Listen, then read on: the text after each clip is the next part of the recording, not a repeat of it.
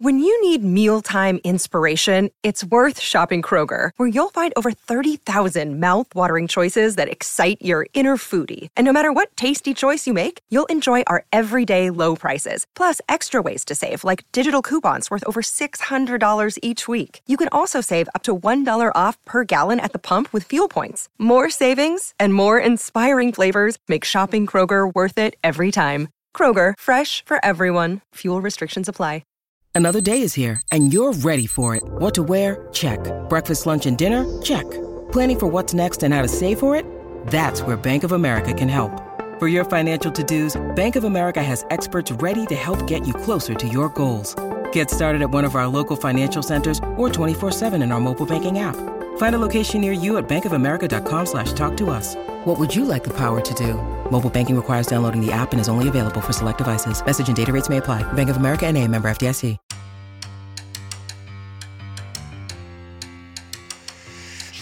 Welcome to the Tell It Avs It Is podcast, your home for everything Colorado Avalanche on the Hockey Podcast Network.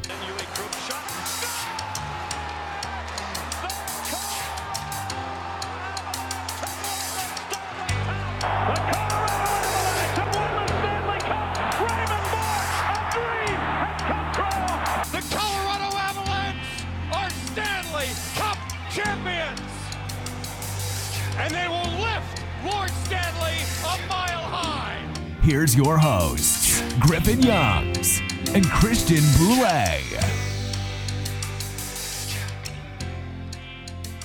Hello, everybody. Welcome back to another edition of the Tell It is podcast on the Hockey Podcast Network. I'm Griffin Youngs, joined by Christian Bolle.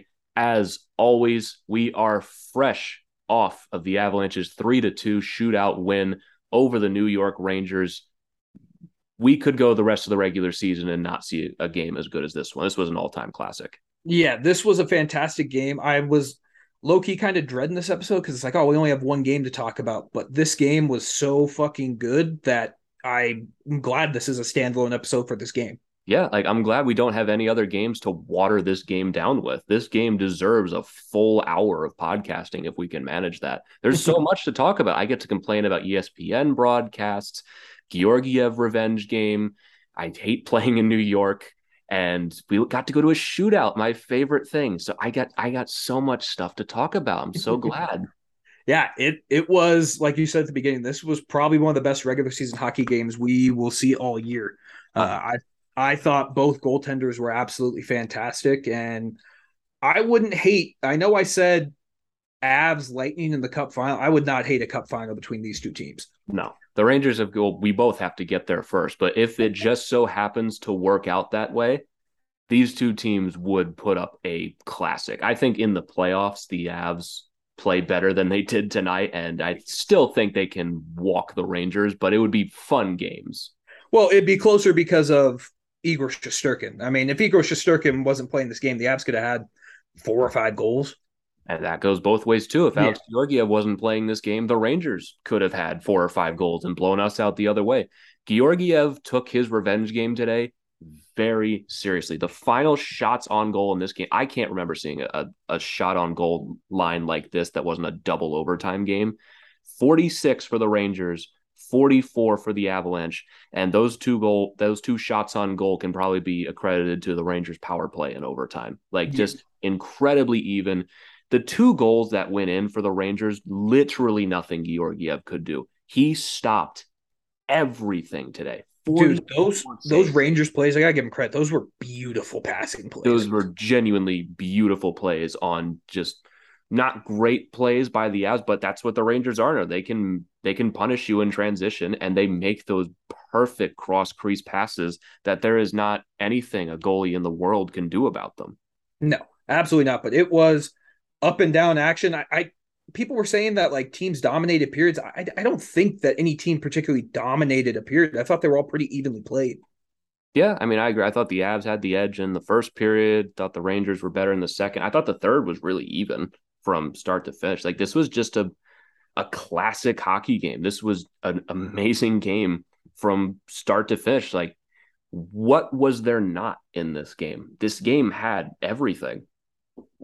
Yeah, I'm trying to think if it's something it didn't have. Like Didn't the- have a fight, I was gonna say didn't a have a- fight. I mean, but other than that, it was yeah. perfect. Other than that, I mean, this. Other than that, that was a just a classic hockey game and an all-time goalie duel. And it couldn't have been better time between Igor Shesterkin and Alex Georgiev in Georgiev's first game against the Rangers in his career. Yeah, he was awesome. It's kind of unfair that the Rangers had Georgiev and Shesterkin at some point. Like judging what these two have shown so far, like it's a little bit unfair, don't you say? There was a point in time where they, there was a yeah there was a point in time where they had Shesterkin, Georgiev, and Lundqvist at the same time. That's just not fair. Like kudos to the Rangers. I hate the like. I, I don't hate the Rangers. You have more of a reason to I, hate the I Rangers. do, but Yeah, but it's just not fair that they've been able to go from Lundqvist, an all-time great, to Shesterkin, who's on track to be an all-time great. Like that's just not fair. Yeah, I mean, how long? When did they get Henrik Lundqvist? Like the early two thousands? Yeah, I think it was like 2004. Right, I was gonna say two thousand four, and they immediately transitioned to Shesterkin, Who may be better? who could potentially be better after Lundqvist had a Hall of Fame career and was arguably the best goalie of his generation. They get how Well- mad were you that Lundqvist had that heart surgery when he was supposed to play for the Caps? man, I really wanted him to play for the Caps. Then, I mean, good good on him for taking care of his health. He absolutely cannot fault Yeah. anybody for doing that. I was so hyped when Lundqvist signed in Washington just because it, it felt like spitting in the face of the Rangers. I I wanted nothing more than to see Lundqvist in a Capitals jersey, even if it was just for one game, just so we could have that. So we'd be like, nope, he played for another team and he played for us. You don't get to claim him. Yeah. He he's great. He was great. I mean, Shesterkin, I dude, there were so many times tonight. I was just like, how the fuck does he make that save? Like that save he had on Mikko on that clean cut breakaway was absolutely insane. Yeah, that that Rantanen save. I mean, he he bit on the move, but he's just so good and so athletic. He just dives back and saves it anyway. He's he's an animal, Yeah. right? Like right now, I'd argue in one game, maybe not a playoff game. You're giving me one goalie to win one game. It it's just Durkin right now. It's a lot closer than people want to give it credit for. I still lean towards Vasilevskiy, Yeah, but I in, mean, in the playoffs, I go Vasilevskiy, but you're, Yeah. you're giving me one game. I'm gonna pick Shesterkin in the regular Yeah. season. it's a tight game or a tight choice, but that's just kind of where kind of where I'm at so far. But man, should should we start should we start breaking down the game? We we certainly could. We are an ads podcast. We do get paid to do that from time to time. I can start even before the game even begins. I turned on the ESPN pregame and I shut it off instantly. I cannot stand when the Rangers are on national television. They love them so much. They don't even try to hide it. I'm not even saying that's a bad thing. I'm just like I can't deal with this. I'm so done. Yeah, I mean that's the problem when you go to these big markets and I mean, thank God the Rangers are good and we aren't having to watch them every night and they're terrible. Like what they're trying to do with Chicago, like Chicago still has a ton of nationally broadcast games. And it's like no one wants to watch that, but they're going to do it. Um, but yeah, I'm lucky I was still at work and I didn't have to watch any of the uh any of the pregame. Thank God. Yeah, I was asleep and I woke up to it and I instantly knew to turn it off because I was like, oh no.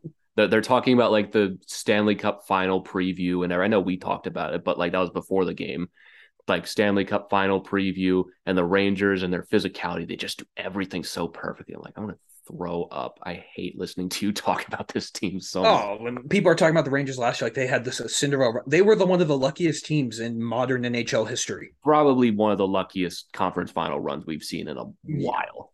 Yeah, I mean, they get a third string goalie against Pittsburgh. They get a third string goalie against Carolina, and the first time they play a real goalie, they they lose. So, um, I think they're better this year. I do, um, but man, that they do love sucking off the Rangers, and it's pretty funny. Would you rather it be the Rangers or the Islanders, though? Like, which is worse? Neither is good. At least the Islanders was entertaining. It's entertaining. Honestly, they should just just do it for the Buffalo Sabres. No one hates the Buffalo Sabres. Well, that well, if they did it for the Sabres, it wouldn't be fun anymore. That's true. They feel like you're like Yeah. Honestly, lover. just just keep it on the Rangers and leave all the actual fun teams alone. Yeah, that's fair. But uh yeah, I mean, w- w- the game finally dropped. I I'm surprised how early the puck dropped. I thought it was going to drop till 6:30. I'm going to be honest with you.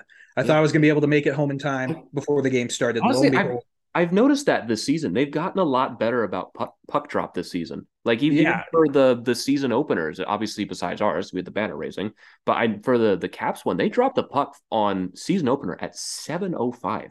I was Yeah, they- stunned. Like They were only like seven minutes late on this one, but yeah, I was shocked. I was like, damn, I thought I was gonna make it home. I missed like the first five minutes, but I I didn't miss much. But it, it gets going. The Avs get a power play, and I we talked about him enough last episode, but Val Nichushkin is a scoring machine at this point.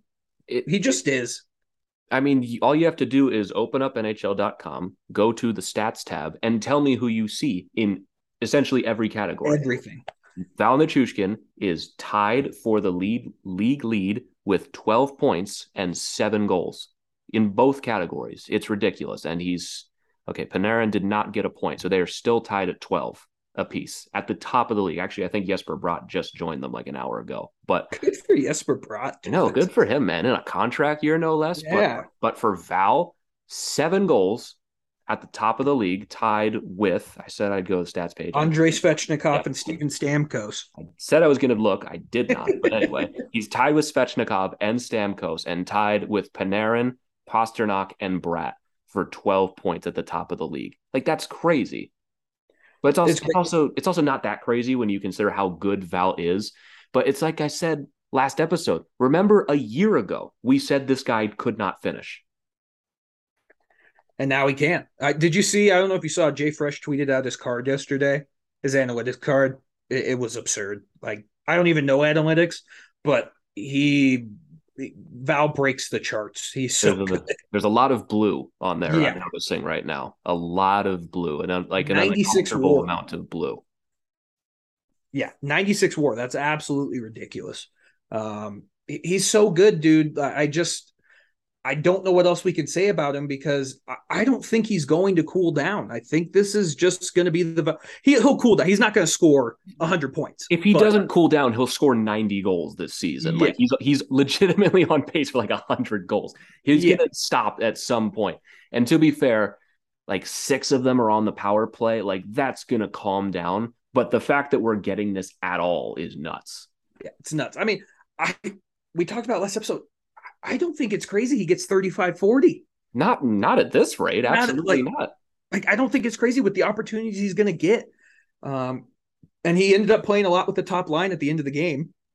Not because Artturi Lehkonen was playing bad, but just because Val was just a fucking beast. Just because So you have to get him up there with MacKinnon and Rantanen. yeah, just because you can play Val wherever you want because he can do whatever you ask of him. He's so good, dude. He's so good. And that Cale Makar, poor Cale Makar, he should have like three goals at this point, but they've all been deflected and they've gone in. So Cale Makar Makar's still goalless, which I don't think anyone would have predicted at this point, but he's been kind of a little surprising and a little disappointing for my fantasy team who picked him six overall, but uh, seven points though. He's he's Yeah, he's got seven points. I mean, he's gotten better with each game. I I thought tonight was one of his best games so far. Obviously, that was a beautiful setup on the power play. Just the the step back and the read and everything. I thought his defense looked a lot crisper tonight, and he it it doesn't look that different from last October. Honestly, it looked like he got off to a slow start last season with an injury. Doesn't seem like he's dealing with anything right now, but he's slowly getting the wheels turning. Like by January, he's going to be miles ahead of everybody. Oh yeah, he, he's going to be great. And I I am usually pretty hard on Adam Fox. I don't think he's as good as everyone pegs him to be. Tonight he was he was awesome. Yeah. Adam Fox was great tonight. Fox was one of the best players on the ice in this game. I mean, credit where credit is due. He was brilliant. Yeah, I, I do think he's a little bit overrated, but I mean that's just me. Um, but he was fantastic tonight. Cale Makar was fantastic tonight. Like we made fun of the star cam. Well, But- that I was going to segue Yeah. right into that. The uh the what was it? The star cam for ESPN. They advertised that in the first period, and my first thought was, why would anybody watch that? So naturally, I did just to see, and it's not even bad enough to make fun of, but it's not good enough to ever not watch the normal broadcast. Like I was, I watched it for two minutes and just thought, why would I ever use this for any reason? Because what it is, for those who don't know, is you get one third of the screen is the actual game, the, the thing you are watching, and then the other third is Cale Makar and Adam Fox at all times. And where are they for two thirds of the game, Christian? Not on the ice. The bench. And then under that, half of the screen, the bottom half of the screen is stats that you can just look up on your phone and how much ice time Makar and Fox have. Good idea. Why would I ever watch that? I don't know if you're a super like junkie of like just watching guys sit on the bench, maybe, but I don't know. It, it it was interesting. I would never watch those. Like, it, it's just I want to watch the whole game, and um, maybe it's for I don't know. I don't know who would watch that. I would love to see the numbers on who watched that. Right, because like if you're a hardcore fan, wouldn't you just watch the game? But if you're a new fan, I don't think you're tuning into the star cam. You're just going to watch the game. Like hockey, if you're not a massive fan, is already complicated enough to follow. Yeah. I don't want to watch two other guys on the bench and then when they're on the ice try to keep track of both things. And now the puck's even smaller because it's compressed into a third of the screen. I, you know we're headed back for the highlighted puck right? Oh we absolutely are. on it? Yeah oh, we're headed back to that hockey is going to be unbearable to watch in five years because you're going to have the digital ads, you're going to have an orange puck, you're going to have all the stuff projected on the ice. The jerseys are going to be littered in ads. like it's just going to be stimuli overload, and the NHL is going to wonder why does nobody watch our sport. We'll see. I, I the highlighted puck is kind of a cool idea, but until I, I until it in it's in practice, and then it sucks. Yeah, that's true, but yeah, I mean the star cam was interesting. Other than that, in the first period, though, I, I don't think other than the Val goal. Oh, we had the the weirdest. Like it was very clearly the Avs always seem to be in the wrong side of these, but Devon Toews high sticks Cale Makar in the face, and they take Lafreniere to the box, and it was very clear that it was Devon Toews' stick, very clear. But they called it, and the Avs got a power play, and I I don't know what happened. Uh, to my knowledge, the the tablet didn't work, so they couldn't review it. But they shouldn't have been able to review it in the first place because it wasn't a double minor. But it makes no so like the whole thing was just weird. Yeah, it's just the absolute microcosm of the NHL. And the last 24 hours in the NHL, you had Phil Kessel, who tied the Ironman streak with Keith Yandle yesterday and he scores a goal in the first two minutes, which I believe would have been his 600th point or something. 400th goal. Yeah, or 400th goal or something like that. And they took it away for offside. Yep. Like just what would have been a classic for years, they they took it away. And now well, here's here, the good news: he just scored tonight. Oh, when good. he broke the streak, so he's at 400, and it counted. Okay, good. I didn't see that because I've been watching this game, but yeah. then you get this 24 hours later where Devon Toews high sticks Cale Makar. They call it a Lafreniere. That's okay. You know, that's a mistake. They happen.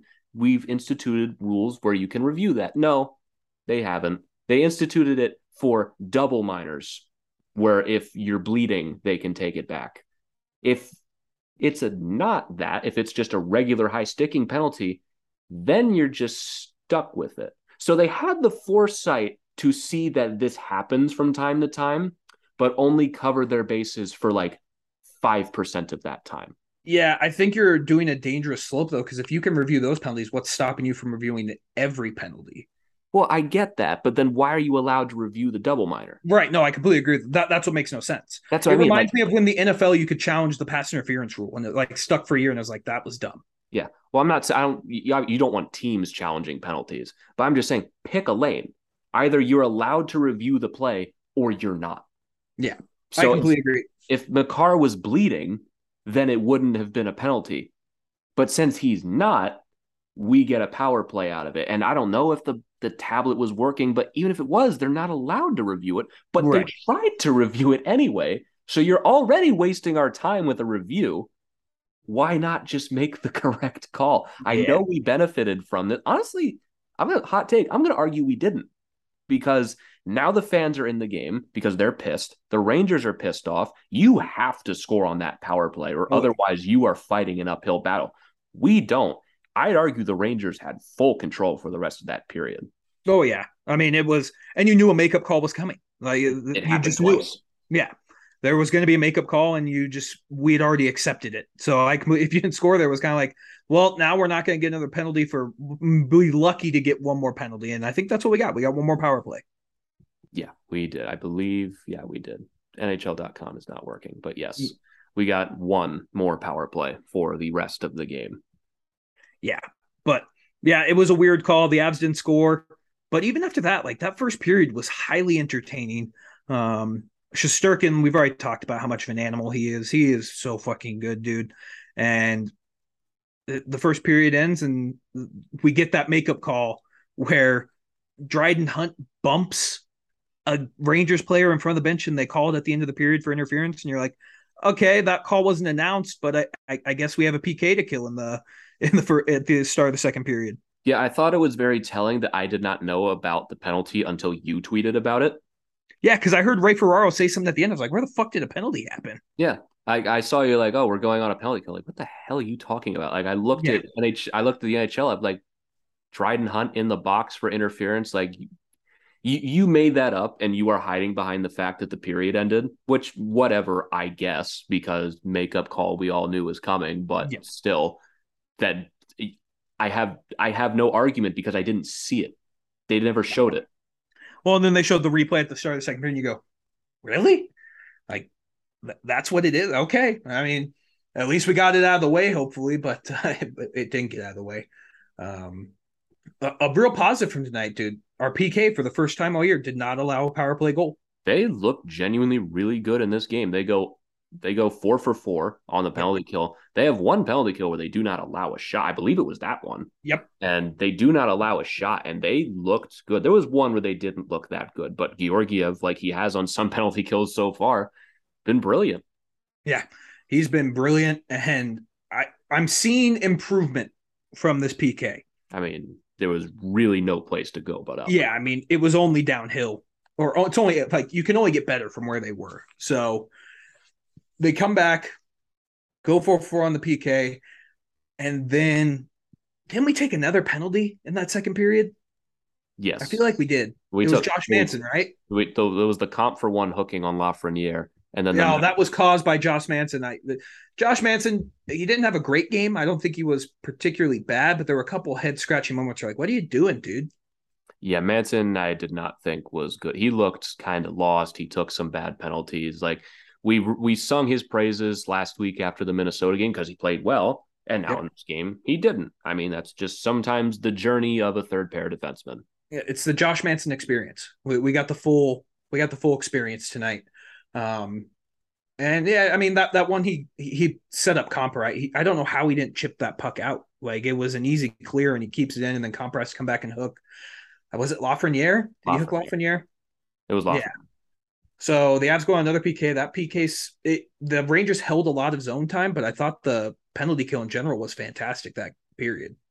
Yeah, I mean it's hard to hard to argue when they go four for four in the game, and they really kind of survived the second period. I would say I didn't. This was obviously their worst period of the game. They weren't bad, but this was the Rangers' best. I would say. Rangers get a goal pretty late in the second period from Barclay Goodrow. I mean, just amazing puck movement by them on another transition play. Yeah, and just bad luck. I mean, all three Avs forwards are at the end of their shift and they get stuck below, below the goal line. Sammy G, if he puts that puck on net, I think it's a little bit different, but he misses the net and it bounces right to the Rangers. And I thought Sammy G did a good job getting back, but he he did a full on like dive like you do in NHL, and it was just probably one of the worst dives you can see. Yeah, I've, if Girard gets that on net, he probably scores. I mean, it yep. was a, a, really strong shot. He just missed it, and we've been talking a lot about the boards in this early season so far. Bouncy boards goes right to a Ranger. They get an odd man rush, and there's really not much anyone, least of all Georgiev, can do about it. Yeah, it was. He almost made that save. It had to be a perfect shot shot was, by Goodrow, and it was. He was real close. Yeah, like I I was confused on how it went in, and then you watch the replay, and it's like this close to Georgiev's blocker. It, it was a good passing play, and there was nothing you could do, and it's one-one. And I kind of felt like at that point in the game, I was like, yeah, this game should be tied. Like I don't think any team should have a two-goal lead in this game. Yeah, I mean, it felt like we deserved to be winning after the first period, and after the second, it felt like it deserved to be tied. It felt like just a ebb and flow of momentum all game long. Like just, it didn't quite feel like a playoff game, but the momentum was there for both sides.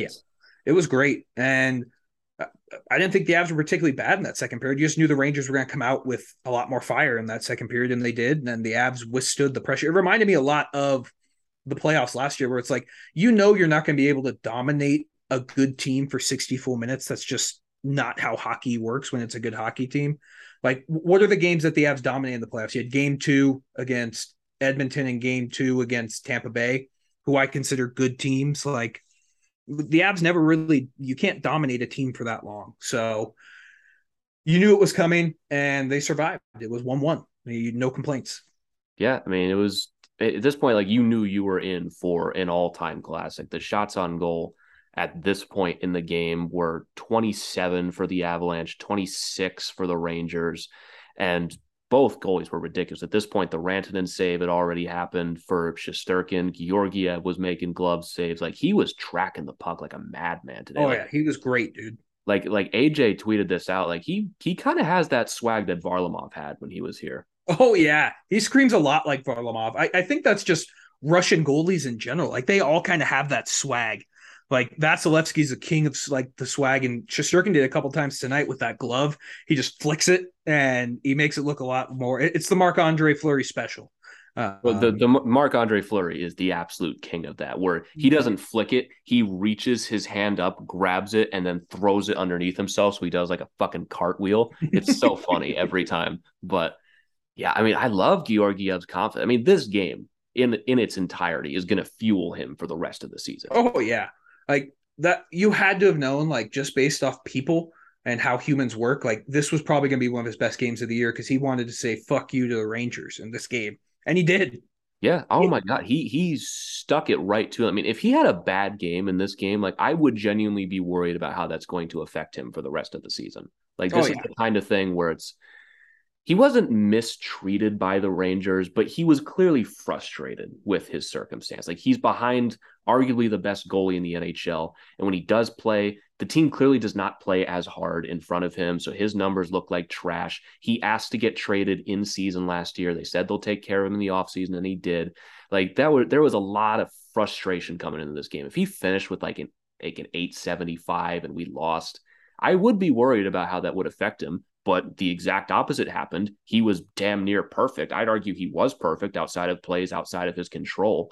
And lo and behold, here we are basically two weeks into the season, and goaltending is the least of our problems. Oh, yeah. And it's a complete opposite of what last year is. Like, it's very weird because the team's only going to get better when you add Landeskog and Helm back into this lineup. Like, they're only going to get better in front of him. And we don't need him to be a 955. We just proved we can win a cup with a 900 goalie. Like we don't need that. But if you're telling me we have that, I'll take that all fucking day, dude. Yeah, if you're if you're getting that Georgiev in high pressure situations, I mean, for Georgiev, for the rest of the regular season, there's not going to be a more high pressure situation than that. Even when we play the Rangers again, it's going to be in Colorado. So there's not going to be that same pressure as winning in New York until the playoffs he's not going to be in that kind of situation again. So it bodes quite well for him in the playoffs that he's going to perform in high pressure situations. Yeah, he's going to perform. And in our two biggest tests of the year that he's played against Vegas and New York on the road, he's been phenomenal. He's been arguably the first star in both of the games. Yeah, I, and he was literally the first star. Even even in buildings where I remember the Vegas game, we talked before we recorded that episode that they gave the the other two stars to like I don't remember. It was like Eichel and uh, Stone, I think. Yeah, Stone, who didn't even have the goals in the game, and they didn't give them to the Avs who scored goals in this game, but they gave it to Georgiev. And even in this game, Georgiev number one star, Shesterkin number two, and they gave Barclay Goodrow third star. Like e- even these home biased arenas cannot argue with Georgiev. Yeah. Yeah, he was phenomenal, dude. And I did not think he would be this good right away, but hey, we'll take it all fucking day, dude. Yeah, I mean the fact that he's not even taking the time to adjust to the system and he's just casually putting up a 44 save performance on the road and totally saving our ass. I mean, because let's face it, he lets in one bad goal, we lose that game straight up. Shesterkin had an equal night to him. He dueled him the whole way. Yeah, he dueled him the whole way, and Shesterkin made one mistake in the third period. Exactly, and it was I, like that's the danger of goalies playing the puck. Like you just don't see it as much in today's NHL just because goalies aren't that you know, what I mean, like active with the puck. But it, You, you see what play. you see what happens when they are. yeah, you see what happens. And even Shesterkin, who I think is probably one of the best puck handlers in the NHL, um, for a goaltender, he just flubbed it. And Cogliano keeps the forecheck on, steals the puck from him, and finds Logan O'Connor wide open. And Shesterkin actually found a way to make it back to make that he, actually. he a- almost saved this. he almost saved it. And Logan O'Connor just sneaks it in, and Avs are up two one, and you're like, okay, this feels good because it if it felt like the Rangers were going to score on that power play just based off of how the Avs PK has been going. yeah, it fe- it felt like the Rangers were due for a power play goal, or mm-hmm. we were due to give one up. But again, shorthanded goal for the Avs. While the penalty kill has struggled over the last couple of games, they have their second shorthanded goal of the season. Logan O'Connor, his first goal of the season. Kind of a rip on this shot. I mean, Oh, I yeah. Sturkin was a little out of place, but he ripped that shot perfectly. Yeah, it was a beautiful shot by Logan O'Connor, and good for him. I mean, I think I think the third line's been better these past couple of games, and they haven't really been rewarded, but they were rewarded tonight, and that goal was just beautiful. And this is reminding me a lot of last year for the Avs. I feel like they're going to score a ton of shorthanded goals early in the year, and then they just won't score another one for the rest of the Yeah. year. I mean, this game kind of did remind me not a ton, but a little bit of our Tampa game last year in October, where it's just the only difference right now is we're a better team in October right now than we were last Yeah. year. Yeah, we're a much better team than we were in October of last year. So Not- granted, not a high bar to clear, but yeah, not a high bar to clear, but this team's so talented that even sometimes when they aren't playing their best, they can find a way to win. So, um, I mean, I, I kind of feel like that's how October has gone so far. The Avs are clearly not the best they can be right now. They never are in October. Very, very rarely are teams the best they can be in October. it'd be concerning if they were. Right. And like if you are at your best in October, you're probably going to burn out later in the season. Like you look at Buffalo right now, Philly, like even you look at Buffalo a couple years ago, where they were amazing early in the season. They totally burned out and missed by like 20 points. You see that a lot. Like October is the time to figure things out. And if you're already just digging deep and finding ways to win in what game Seven. seven, yeah, seven of the season, then you're you're in pretty good shape.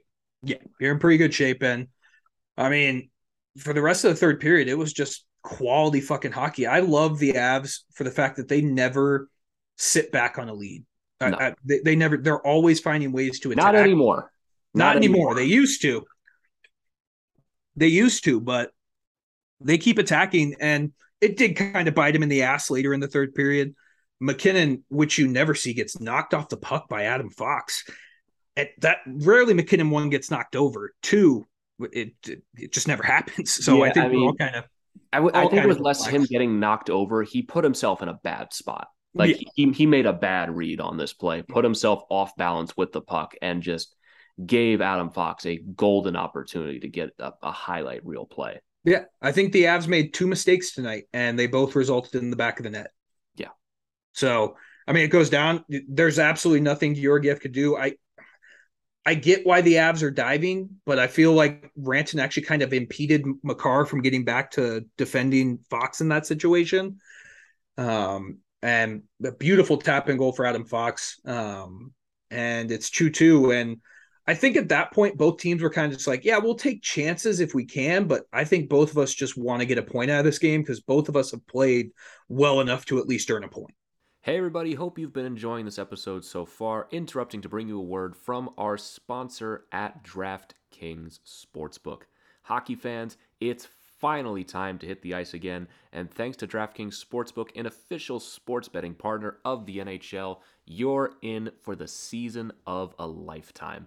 New customers can bet $5 on any team and get $200 in free bets if they win. The Avalanche starting in just a week against the Chicago Blackhawks for their home opener, going up against the Calgary Flames the next night, following that up just a couple days later against the Minnesota Wild. This season is going to get off to a bang right away, and you can get in on all of the action with DraftKings Sportsbook every single night. From money line to puck line to individual player props, no matter what you're thinking of, DraftKings has got it for you. And if that's not enough excitement, you can turn small bets into bigger payouts with same game parlays. Combine multiple bets like which team will win, how many goals will be scored, and more for your shot at an even bigger payout. And best of all, DraftKings is safe, secure, and reliable, so you can deposit and withdraw your cash whenever you want. So, what are you waiting for? Download the DraftKings Sportsbook app now. Use promo code THPN, bet $5 on any NHL team to win their game, and get $200 in free bets if they do. That's code THPN at DraftKings Sportsbook, an official sports betting partner of the NHL. Minimum age and eligibility restrictions apply. See show notes for details. Now, back to the episode. Yeah, I mean, basically what you said. Like, if you give us the opportunity, we'll take it. But from this point on, I mean, that's the that's the frustrating part about the the loser point in the NHL, especially between like East West teams. Yeah. There's really no incentive to try to win in regulation other than the tiebreaker that might not even be a factor at the end of the season. Like it's just such a poor incentive to actually try to to win a tied game between teams that aren't division rivals. But not to get off on a whole tangent about the the two one system. I could do that for hours. But at this point, the game's tied two two. Both teams have played brilliantly, and it's like it wouldn't have felt right for this game to not go to overtime. This game no. was too good, too close for this to not be two to two. It, it took an Avs mistake. Both Avs mistakes ended up in the back of the net, and you can argue some Rangers mistakes ended up in the back of the net too. Oh, yeah. The the the turnover from Georgiev for the Logan O'Connor goal. You have the the power play given to us by Kaapo Kakko in the first period, and so that's just what happens when two really good teams play each other. It's whoever makes the most mistakes is going to lose. And we go to overtime in this game. And I was very relieved to see at first that we are finally not starting MacKinnon and Rantanen together for three on three. Yeah, I don't know what it is about those two, but they just don't work well in overtime. They just don't. They work well at five on five, but three on three, they just don't work. I, I don't know what it is because, well, I guess we can talk about because overtime's only five minutes. They did play them together eventually. And then Rantanen has a bad pass to MacKinnon. It leads to a Panarin breakaway. And then I'd say MacKinnon was forced to take a penalty, but I still don't see where he hooked him. I've watched the replay three times and I still cannot see where you're calling a penalty there. Yeah, me either. It, it, it seemed like just because MacKinnon was at the end of his shift and Panarin was fresh, that that's why they called it. it. it. looked to me like they just expected MacKinnon to take a penalty, yeah. and he reached his stick around, and they made the decision before his stick even made contact with him because he he did not hook him. Like yeah. I, I hate to be a homer here, but he did not hook him. It's just straight up did not happen. Yeah, and usually penalties in overtime are a death sentence, especially with RPK. But I mean, credit to the Avs for killing that off. Josh Manson and Erik Johnson were fantastic in that PK situation. Which was which was surprising because Erik Johnson looked at points in this game like he was having trouble keeping up. Oh, dude, he looked so slow. He did. Like that usually like it's hard to notice like when a guy looks slow in the NHL because everyone's just so good. But when you have two teams like the Avs and the Rangers who are just so fast and good in transition, Erik Johnson looks like he's in concrete. Yeah, he did. I think there was one point late in the third where he just got burned. He was just caught mm, flat footed. Exactly, got... exactly the play in my head where it's yeah. just like he, he's just he just can't move against yeah. these teams. Like it's a genuine struggle. Yeah, and he he was great. Him and Manson both. Uh, was it Manson or EJ that made that hit on a faceoff that was able to get it clear at late in the overtime? I think it was Manson. I think I was disassociating at that point. So yeah, you you're just dreading the game potentially ending. But yeah, I mean they they were fantastic in it. I do always think I like this rule. Uh, the NHL will never do it because they they don't they're stupid. But if you commit a penalty and there's still a power play time at the end of the game of overtime, you should play until the power play's over. Ah, yeah, I like that idea. I really what, what's well, stopping the Avs from taking like five penalties in the last minute see, of this, tackling players? This is everyone slowly but surely coming around to my idea that the shootout is stupid. Holy shit. How the yeah. hell does that game end in a shootout? I know we won, and I'm happy that we won, but I, I specifically tweet every time before the shootout starts that the result does not matter because I don't want to sound salty if we lose, but the res- we tied. The result of this game was a tie, and we won in a tiebreaker. So, yeah, you should have, you should be able to finish your power play because the overtime should not end.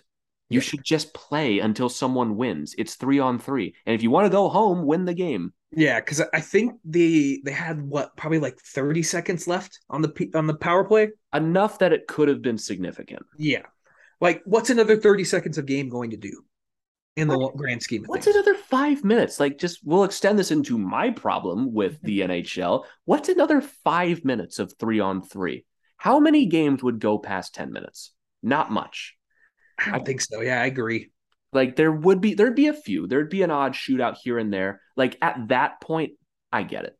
Clearly, these teams are not winning this game anytime soon. If you get past half of a period of three on three, Yeah. five minutes is not enough time. It's not enough. And a shootout for for a game like that, a shootout is not a satisfying conclusion at all. No, it's it's anticlimactic, but it's I think it's more just about player safety is probably what they would say because they don't want them taking unnecessary hits. Even though I feel like Shesterkin probably could have gotten hurt on the shootout by what Erod did to him. So it's kind of like, well, if we're trying to get player safety, technically Like- not having a one-on-one situation would probably be safer. But, like it's it's Right. three on three. Like how many guys are going out of their way to throw hits in three on three? Like is Ryan Reaves going to see the ice in three on three overtime? In a 10-minute one, maybe. Maybe for three seconds, and then Yeah. they will very quickly pull him off the ice because you don't want him on the ice in a three on three situation. So, like, I get it, but the only excuse I ever see is like, well, the players want to go home. Uh, really? Because the shootout seems to take pretty long. I think if we just played five more minutes and someone won the game, then we would have gone home sooner. Yeah, I mean the three on three has definitely helped. I feel like there's not nearly as many shootouts as there were in the early 2010s. It was a plague in the early 2010s where we went to shootouts every time. Like you can't win games four on four in five minutes. You have to admit, shootouts were fucking sweet when they first came in, though.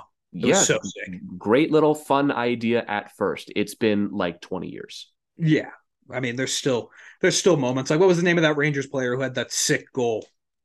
Uh, in like the first year of it, it was a defenseman. I can't remember I his name. I know, I know exact. I, God, I know this, but for some reason, whenever we're on the pod, I just forget all of my hockey trivia. Yeah, me I too. to take a test, but it was against the Capitals. I know that. That's why I know that. But it, in this shootout, granted, this is one of the rare times where even I have to admit a shootout is a little cool because it's Georgiev and Shesterkin, and they're going head to head and dueling after a crazy game, and Georgiev wins, and you get the camera shot of him losing his mind.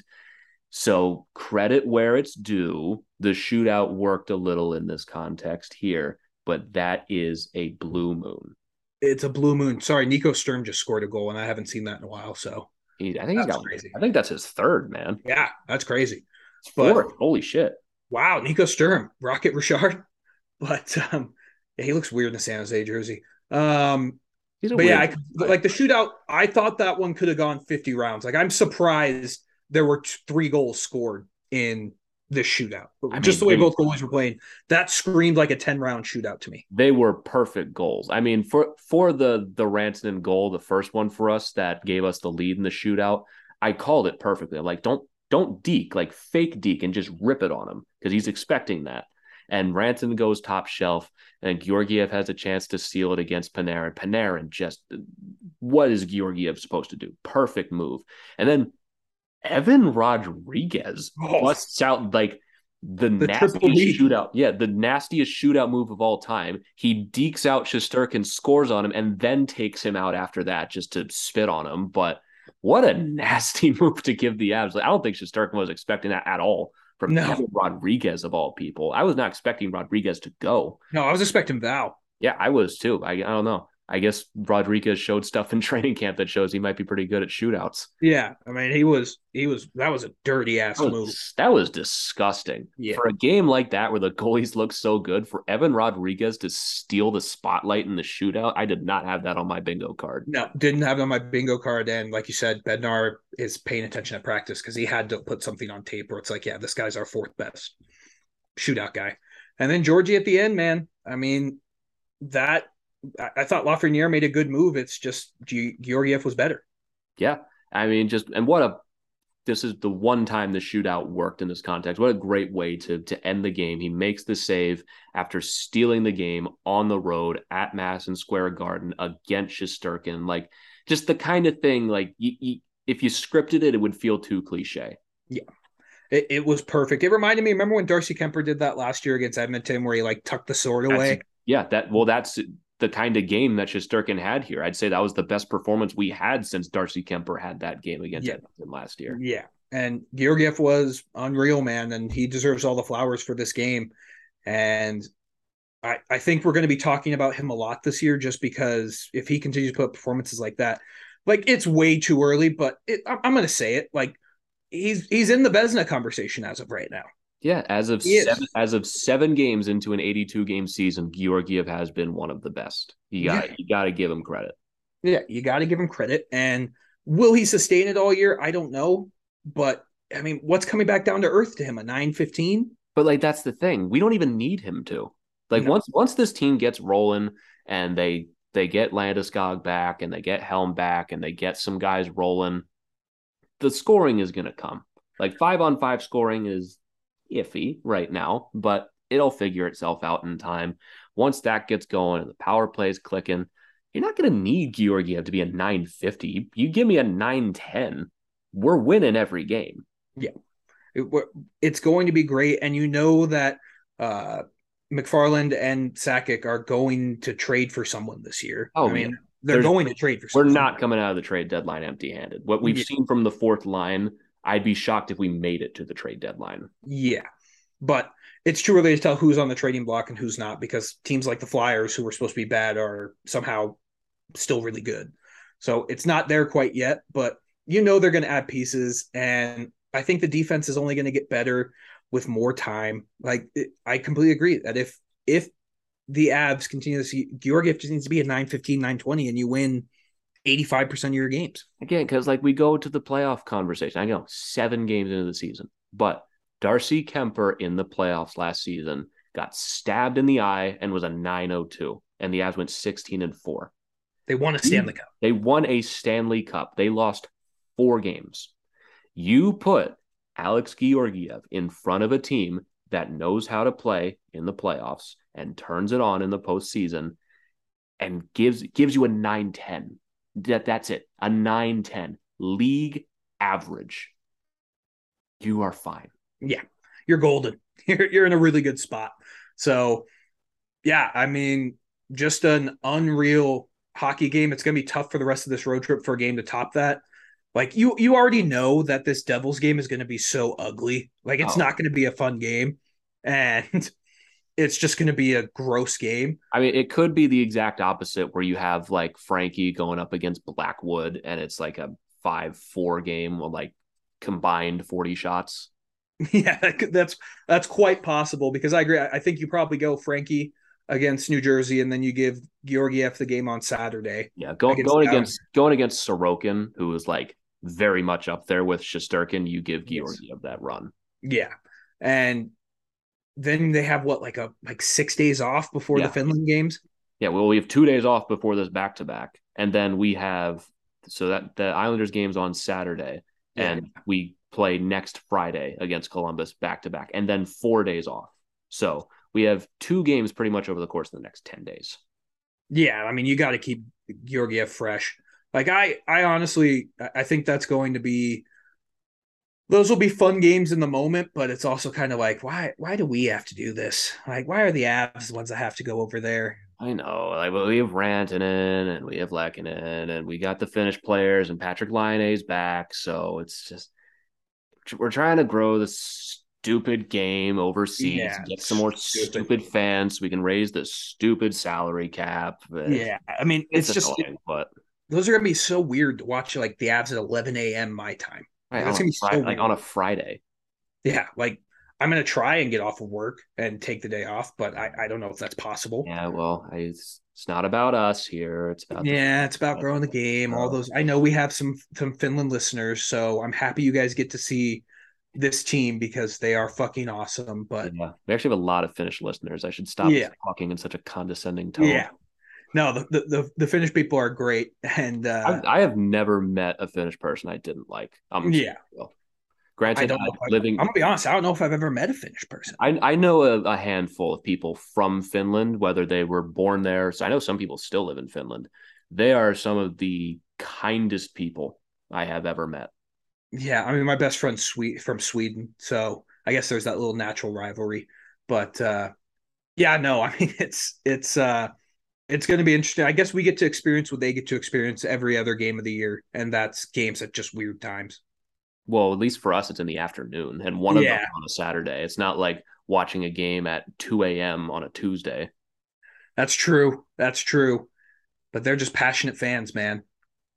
Oh, So- yeah. I mean, they, I mean, they they deserve this. Like we're complaining, but like it's it's two games. We're against Columbus. Who cares? Yeah. We'll probably lose both of them. Let's be real. Probably will. Well, honestly, this is we're improving. We might win one this time. Yep, we may win one, but yeah, I mean that's going to be an interesting experience. Um, should we do like? Well, let's just we're getting near the end of the episode. Let's uh let's let's give some predictions for the Devils and Islanders games. What are you thinking?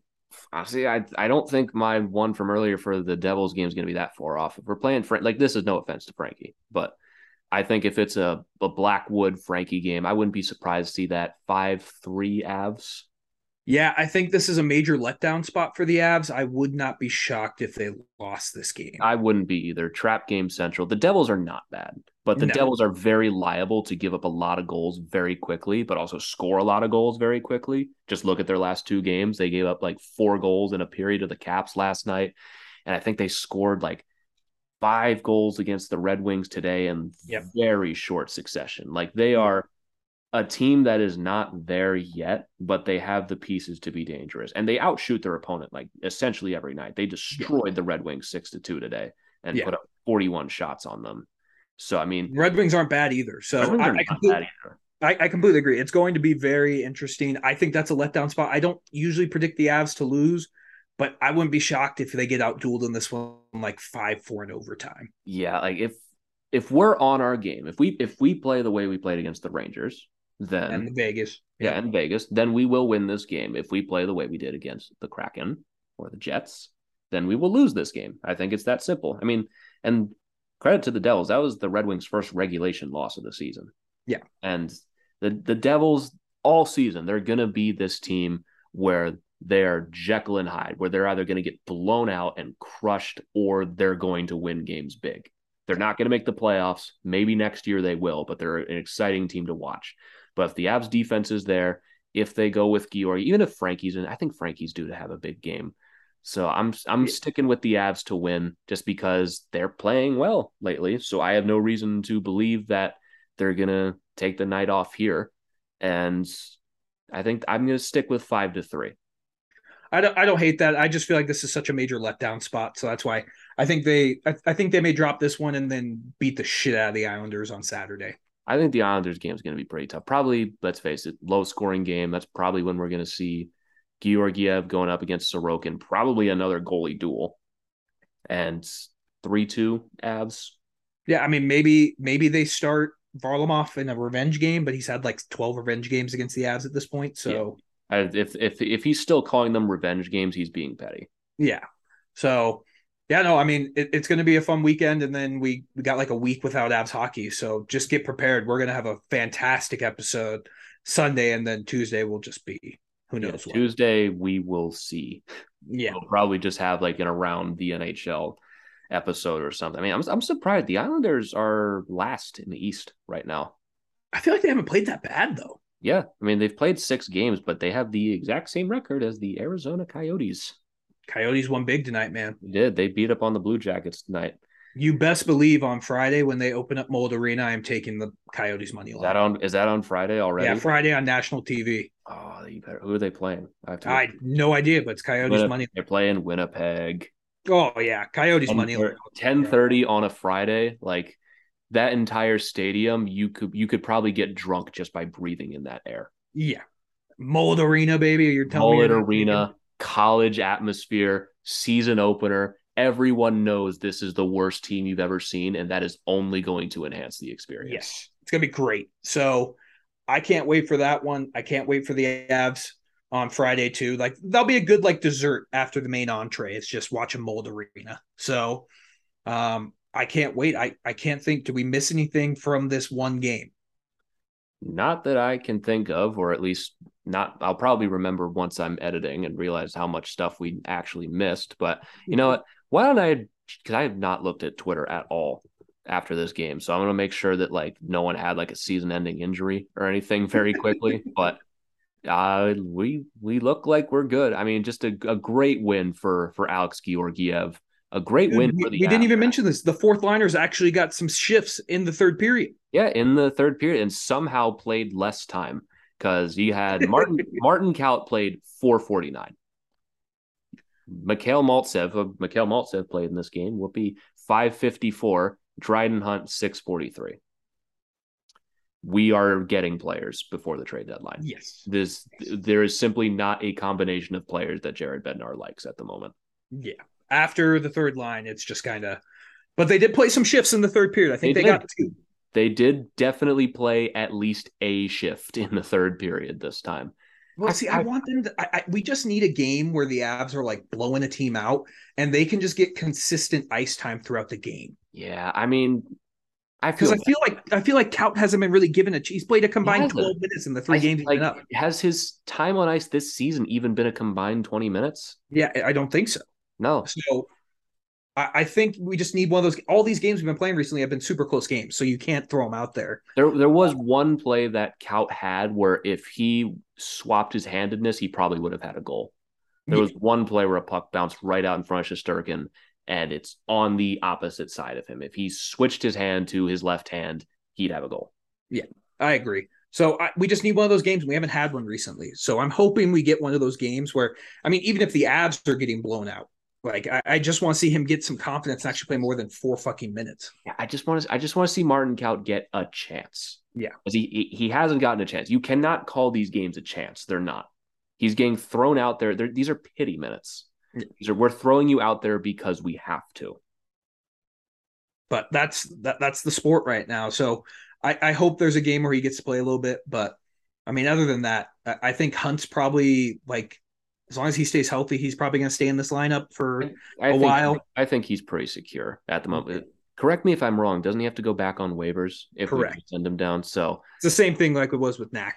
yeah. So I doubt they're gonna send him down anytime soon. Because if they did, the Rangers will just be like, Fuck Okay. you. "Thank you. Yeah. we'll, we will take him back, I guess." Yeah. So, So- Hunt's gonna be up here for the long haul at very least until we get some guys back. Even then, I imagine he'll stick around as an extra. Just Yeah. because. I mean, him and MacDermid will be the two extras, and MacDonald. Yeah. I got. I, I thought it was funny that people were upset that MacDermid did not play in this game. Dude, I'm always upset when MacDermid doesn't play. I, I know you're not, but people had like, well, we're playing Ryan Reaves. Like, we need to be able to protect ourselves. And I loved when when Lehkonen took that hit from Jacob Trouba. Like, it's where you need Kurtis MacDermid to answer. Like, what the fuck are you talking about? It was a fine hit, whatever. And Lehkonen's fine. Trouba doesn't usually make clean hits, but he made a clean hit there. Yeah, like every once in a blue moon, Jacob Trouba can land a hit that is not in the head. Yeah. Like, Every once in if, and if Kurtis MacDermid was playing, that wouldn't have prevented it. He No. wouldn't have been playing because the top line's on the ice. Yeah. So it's fine, and I'm cool with the extras. But I agree. I mean, that tr- this trade deadline is going to be interesting because we have our first round pick. You don't really have any prospects you can trade because I don't think you're to move prospects to begin with because like he'll be a low level prospect for someone. But you, Yeah, like at, at some point, you're gonna need somebody to play Yeah. for you in the future. some sometime, but we'll we'll get there. Uh, but yeah, I mean, I wouldn't be shocked if there's a move at the trade deadline. I don't know if it's gonna be as big as like Artturi Lehkonen and Josh Manson. I don't think it, I don't think it needs to be. I mean, it wouldn't hurt if you want if you want to acquire if you want to acquire a top six player and push some guys down the lineup, that would work fine. But if you want to find another Cogliano or a Helm or someone like that at the deadline, there will be plenty of them out there. If you want to, How sick would it be if they got Berkey back? would literally never happen, and I hate you for even suggesting that as a possibility. But What if it's like four years down the line, he's on the last year of his deal, and the Kraken still aren't good, and he comes back? How sick would that be? I can't wait that long.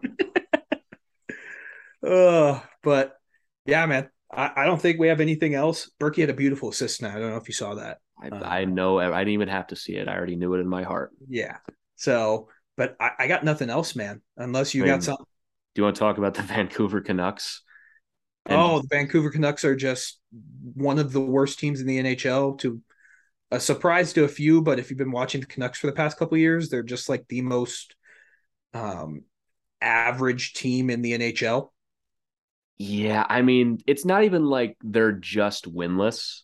They blew leads in like four yeah. seven games so far. They well, could have they could have started the season 4 and 0. Yeah. And the worst part about it is they aren't bad enough for a top lottery pick. They just aren't. They might be at this point. I don't think so, man. I think Thatcher Demko's too good. But right now he's yeah. not. Right now he's not. But yeah, that team has too much talent. I know it's all hurt right now, but yeah, it's I I, I they just they went all in with these guys and Pettersson really hasn't taken a step forward. JT Miller like hates all of his teammates and like Bo Horvat, I think is okay. Like yeah, it's just a very like, average core. Pettersson all like, locked up long term. Yeah, like Pettersson, like he's great. Is he elite? I don't know. Like he's a good oh. top six forward, but he's not a. I'd, I'd argue a top line forward. I'd give him that. Yeah, he, no, like, he's definitely that, but he's just he hasn't progressed from his rookie form. Yeah, and is Quinn Hughes the guy you build your defense around? No, he reminds me a lot of like I think he's a best description of Sam Girard for yeah, anyone else. He's, like, the, he's like the final form of Sam Girard. Yeah, except Girard. And like Sam Girard is makes significantly less than him. So yeah, and Girard might be better at defense too. Yeah. So yeah, the Canucks are in uh, quite the conundrum. The Wild actually won a game tonight against Montreal. Whoopee. Yeah. Yeah. For you guys. So I mean, yeah, it's still early in the year, but there are some teams that you're like, what the fuck's going on here? Yeah, I mean, we talked a little bit about Nashville last episode. They have not won a game against a team in the United States this season. Yeah, they went 0-4 and 1 ever since they came back from the Czech against the Sharks. And I get like Vancouver, it's brutal out there. Like, did you see the Jim Rutherford interview the other no, day on, on After Hours talking like they had a bad camp? We'll see what happens with Boudreau. We might be progressing towards a rebuild, like just hitting all of the beats in one race. How can you progress towards a rebuild when you have all these guys locked up long term? How can you progress towards a rebuild when you never rebuilt? Yeah, they never rebuilt at all. I just, they, I find it so funny. JT Miller. Yeah, well, I just find it so funny that the Canucks for years just thought they were above this concept of a rebuild. Like, pff, that's for lesser organization. Look how long it took the Sabres. Look at the Coyotes, right? That's that's what rebuilds get you. As if the Canucks for five years were not worse than both of those teams. Yeah. And God, I mean, they're in a bag of shit right now. I watched their game against the Hurricanes last night. It was a close game for a little bit. The started the third period, it was 1 1. Two minutes into the third period, 3 1 Hurricanes. They lose 3 to 2. And now they're 0 7 on the season. Like that Sabres game for them was ugly. Uh, ugly. I, I, had the Sabres money line, so I was cool with it. Yeah. Like the, the, Sabres look decent. I think they're getting their asses kicked by the Kraken right oh, now. Oh, yeah. But the the Sabres look decent, but that crowd was ugly. Like they they gave the Canucks a break for the the home opener for intros and everything. You could see on the players' faces they were scared. They were out on the ice like shit. Are we about to get booed because we haven't won a game yet? They got cheered and then that third period happened, and that was merciless. Yeah, they were like, throwing jerseys on the ice. Yeah. It it's not good in Vancouver right now. Throwing jerseys on the ice, and man, has the tone shifted around Bruce Boudreau over the last half of a year. Uh, see, that's to me, it's like you know what Bruce Boudreau is. Like, what other coach is out there right now that's going to fix this? I mean, if if they don't turn it around, it really doesn't matter, does it? Yeah, it's true. But yeah, I mean, Canucks, sorry. I, I mean, it's just, yeah. I they'll turn it around and they'll be like an 85 point team and they'll draft 11th and that's I mean, their life. There is one ideal landing spot for Connor Bedard. Is it not Vancouver? oh, that'd be from, sick, dude. Where he's from, and then you get Bedard versus McDavid for the next 15 years. Yeah, that'd be sick. I, we all know Bedard's either going to end up in Montreal or fucking like, like he just doesn't. There's no way he can go to San Jose, right? Like if he goes to San Jose, that's worse for the NHL. San Jose, I think, would be better. honestly, than some of the like Arizona. Arizona would be sick. Don't even lie, man. Connor Bedard does not deserve to play in a 5,000 seat arena for That's the true. first four years of his career. That's true. But I think the Sabres are going to be too good for the first overall pick. Um, and yeah, I mean, it's like San Jose, Philly, who knows what they're going to be, but like it seems like it'll be Montreal. Montreal would be interesting for him. I think that's like the NHL's dream scenario as he ends up there. Him and Caulfield playing together would be pretty sick. Yeah, they get back to back first overall picks. Yeah, it's possible. It's possible. I, th- I think it's a good thing that Chicago is winning games right now. Like they've won Yeah.